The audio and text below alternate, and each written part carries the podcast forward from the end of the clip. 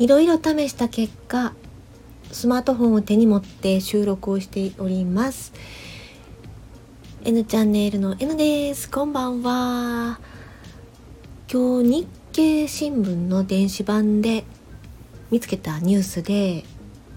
ナスカの地上絵がまた新たに168点も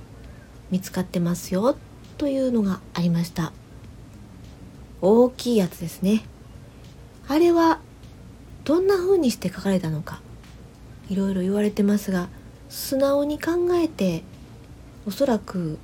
あの絵を描けるぐらいの大きな存在、大きさですねのものがいた。そしてそれが地上に描いたと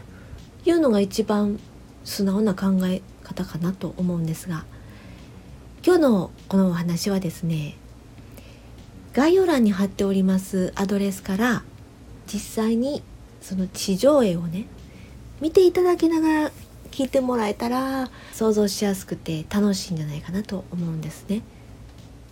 概要欄の方よろしかったらポチッと押していただきたいと思います。山形大学の研究チームが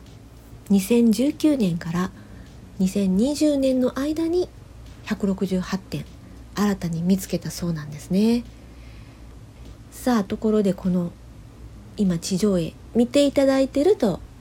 いう体で話を進めていかせてもらいますね。この地上絵、パッと見ですね、おかっぱ頭の人物が立っている、そんな風に見えると思います。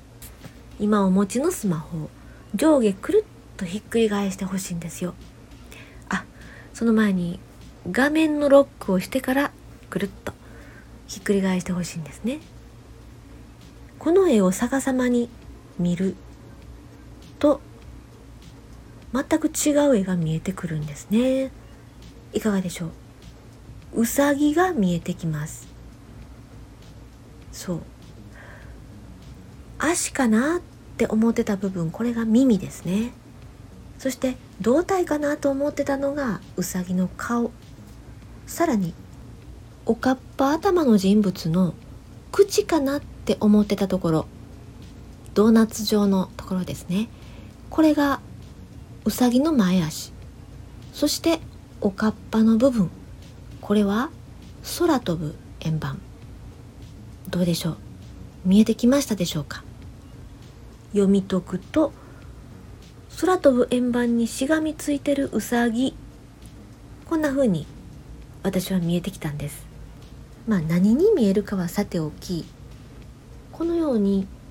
地上にですね絵を描く、趣味で絵を描いてます、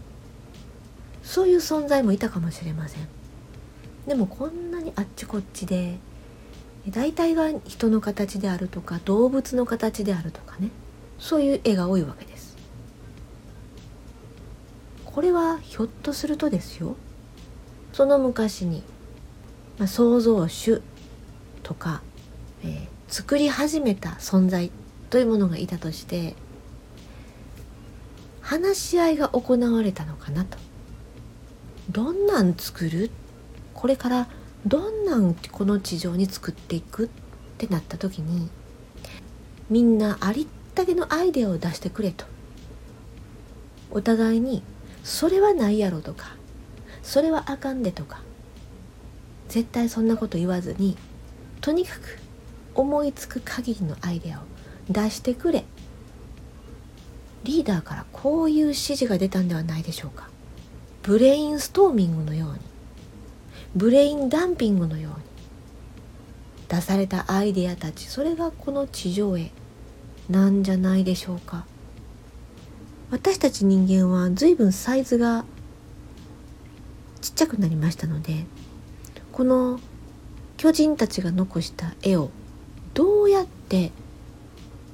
残していくのか、どこにストックしていくのか、これは大きな課題ですよね。スキャンして PDF に取っといて、それできないですからね。いや、できるのかな、ひょっとしてできる時代が来るかもしれない。